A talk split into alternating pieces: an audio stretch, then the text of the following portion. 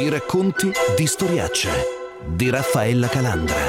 Fino a quando io non lo vedo su un aereo o brasiliano o italiano che eh, decolla dall'aeroporto verso l'Italia, per me eh, non, non cambia nulla. Inevitabilmente il pensiero è andato a suo fratello. Eh beh, certo, certo.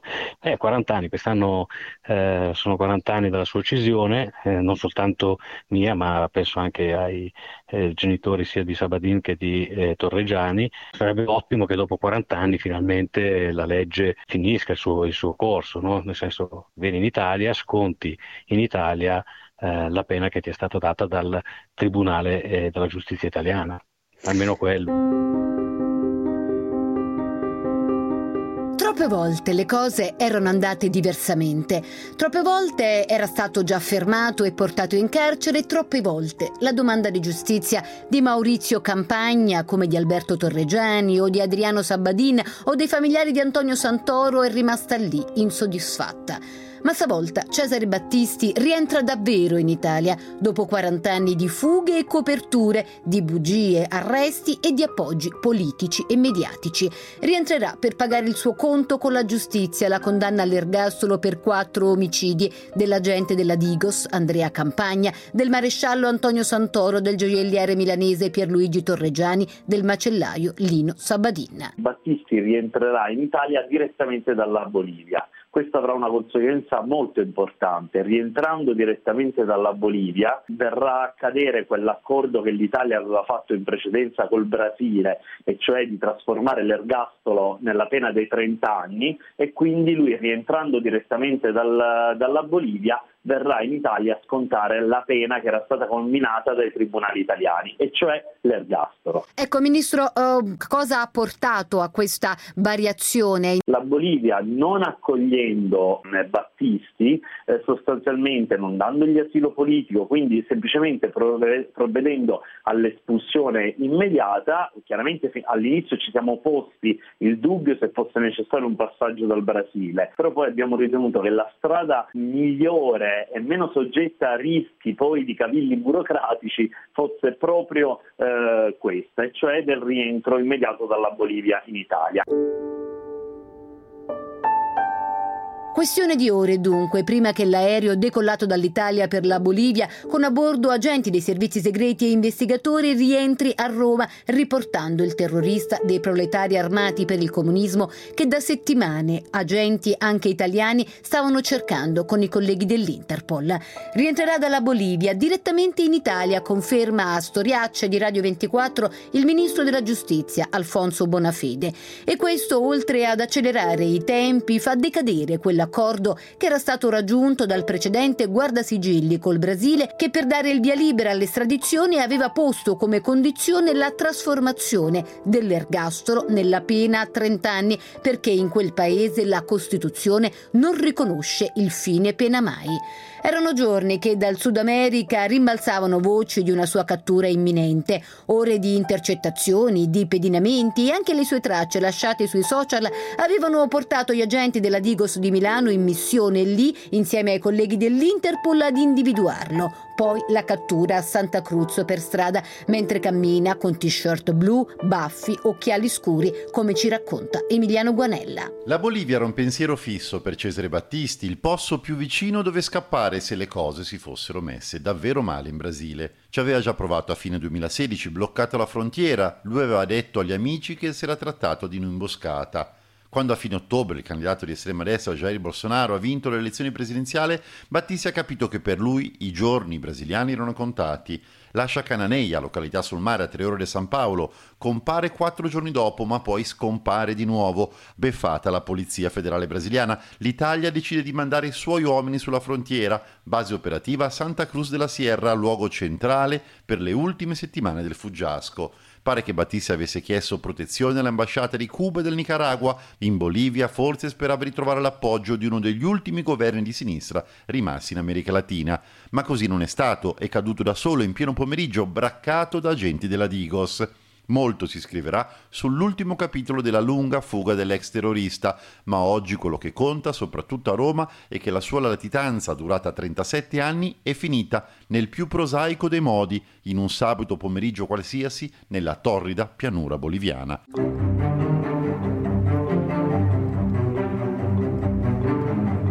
Così, senza resistenza, Cesare Battisti cede agli agenti e alla sua nuova fase di vita, dopo 40 anni di coperture e latitanze, ma anche di una rete che l'ha sempre aiutato e anche in quest'ultima fuga. È questo il punto su cui ora le indagini andranno ancora avanti, come ci conferma il capo dell'antiterrorismo Lamberto Giannini. A questo punto ci sono delle attività adesso in corso che stiamo verificando ed era importante riuscire a rintracciarlo perché qui non si trattava semplicemente lo ricordo, di eseguire un provvedimento, ma di rintracciare una persona che era fuggita in un paese diverso da quello dove eh, aveva risieduto per questo tempo.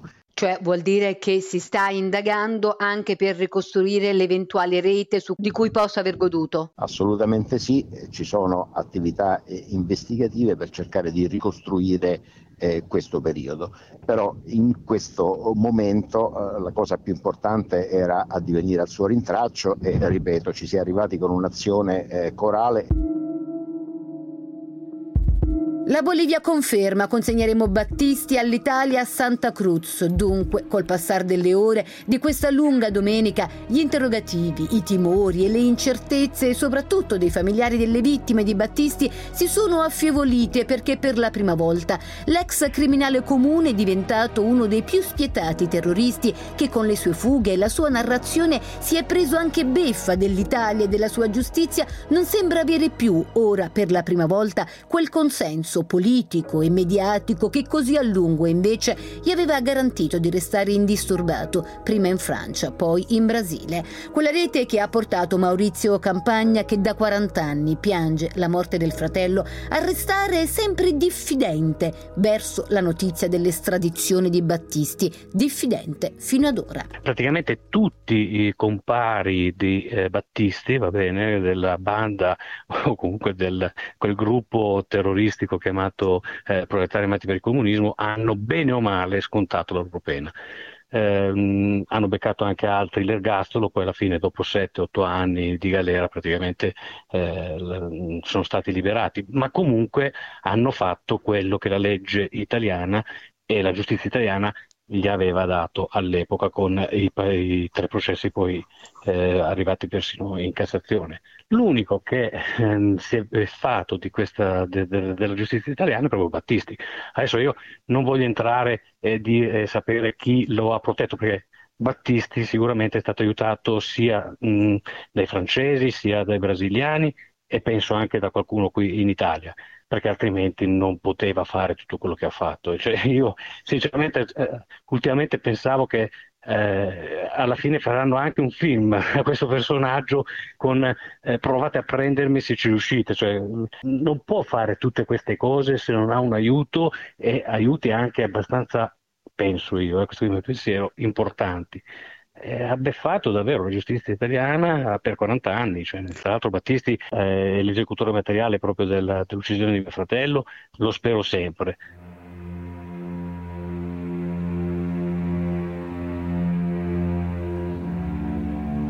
Da quel giorno in cui i PAC fecero fuoco nella gioielleria di famiglia e uccisero il padre Alberto Torreggiani, è rimasto su una sedia a rotelle e anche lui, come Maurizio Campagna, e per tutto il giorno è rimasto quasi incredulo rispetto alla notizia per poi progressivamente sperare che ora finalmente quei morti dopo 40 anni potessero riposare in pace. Stupore e poi una, un certo sollievo, tenendo conto che comunque dobbiamo sempre stare coi piedi per terra. Ovviamente adesso in ora, in ora che passa eh, si concretizza e diventa magari un po', po più certa la, non più la volontà ma la determinazione di veramente di ottenere giustizia come ho sempre sperato, sono passati quasi 40 anni e i nostri genitori magari dopo 40 anni cominceranno a riposare in pace.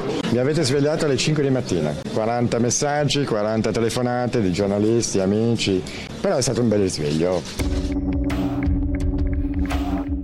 Cesare Battisti non è l'unico terrorista dei drammatici anni di piombo a non aver mai scontato la sua pena. Ce ne sono molti altri che continuano a condurre vite indisturbate in giro per il mondo. Ma quella di Battisti, per varie ragioni, è stata anche la storia di 40 anni di offesi all'Italia, per dirla con le parole del magistrato che dei PAC si occupa fin dal 1979, Armando Spataro.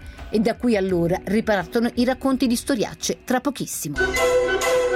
I racconti di storiacce. Torna a casa questo assassino ed è un'opera di giustizia per 60 milioni di italiani, ma soprattutto per i familiari che hanno pianto e sofferto negli anni passati. Non è l'ultimo e non è l'unico.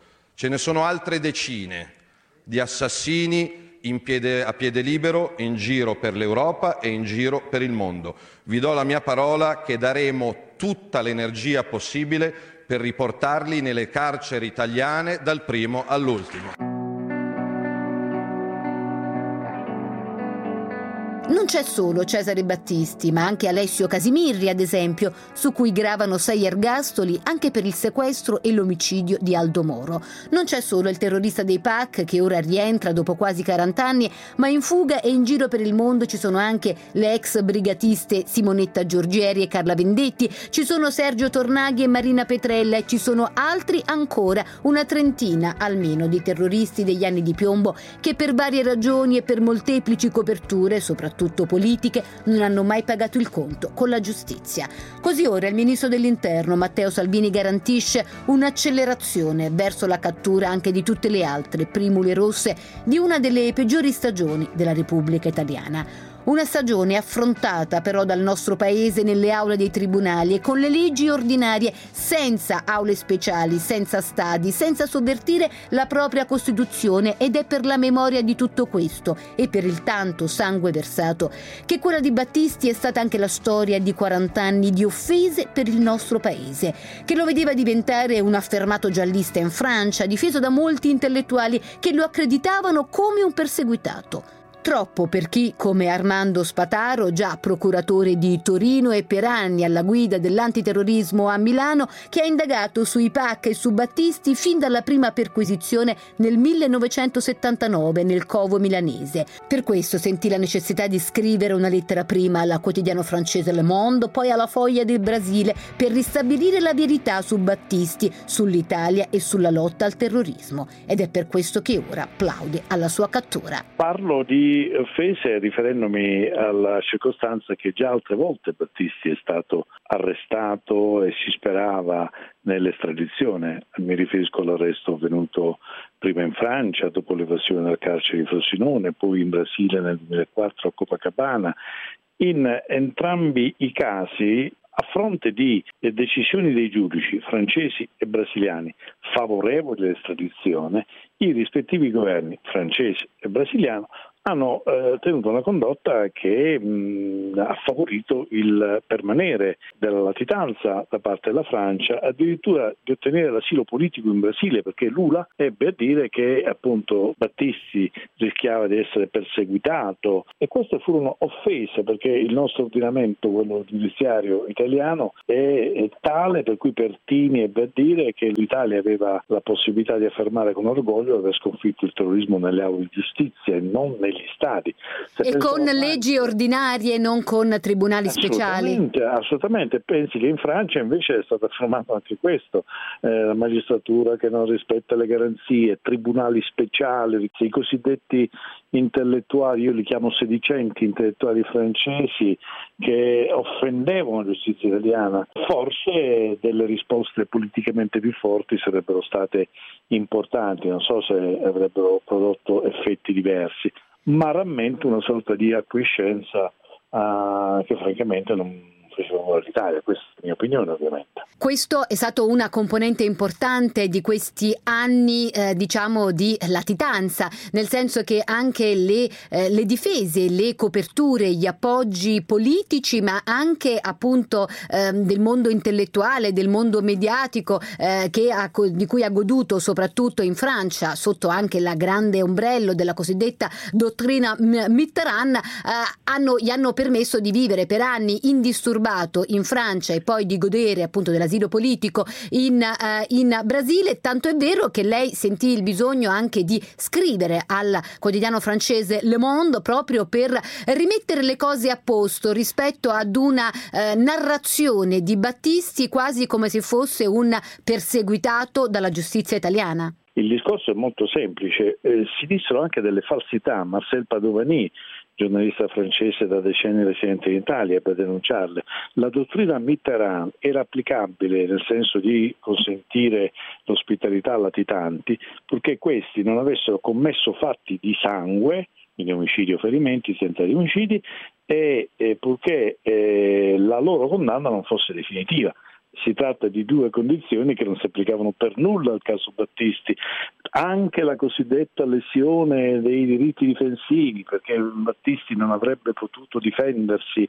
in quanto assente in Italia al momento del processo per l'omicidio Torreggiani, è una grande sciocchezza poiché Battisti aveva scelto la ritanza evadendo e la Corte europea dei diritti dell'uomo sul ricorso dei suoi legali ha respinto affermando la piena assicurazione dei diritti dell'imputato, addirittura provata anche attraverso le lettere con cui lui corrispondeva con i suoi avvocati e sappiamo che in Italia non si può celebrare un processo senza un avvocato anche di un latitante. Quindi se penso poi al Brasile ci fu un senatore che andò, un senatore brasiliano che andò a trovare in carcere Battisti e lesse poi in Parlamento una sua lunga lettera, mi pare fossero 19 pagine, in cui raccontava delle persecuzioni che avrebbe avuto, eccetera, eccetera, e bontà sua mi indicò anche come il capo dei torturatori in Lombardia, insomma mi attribuì un livello gerarchico abbastanza elevato. Ultima cosa, ci aiuta a questo punto a definire brevemente il profilo di Cesare Battisti,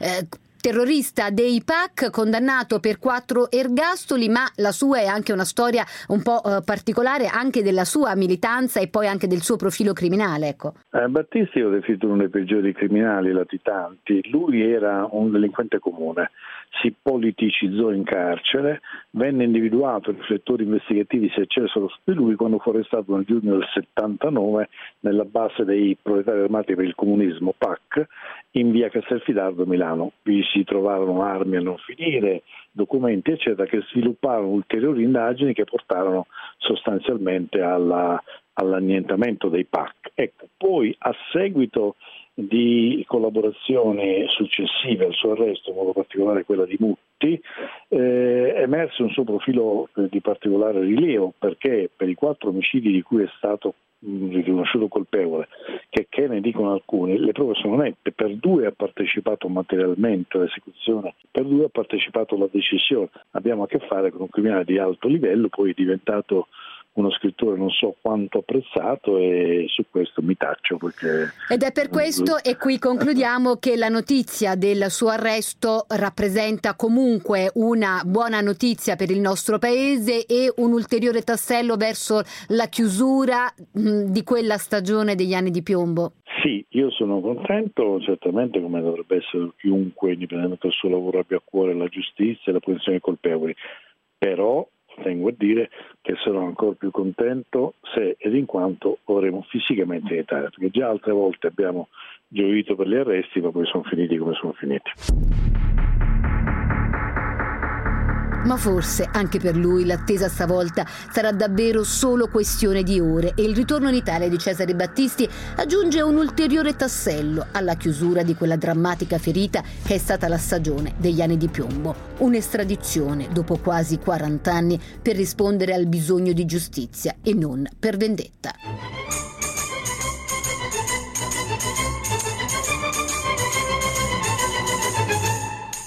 E voi cosa pensate del caso Battisti? Fateci avere i vostri commenti e le vostre segnalazioni sulla pagina Facebook di Storiacce o su Twitter come su Instagram mi trovate all'account Raf Calandra. Questa come tutte le altre puntate di Storiacce è riascoltabile sul sito radio24.it. Grazie a Gianmarco Ferronato in regia. Ciao a tutti da Raffaella Calandra.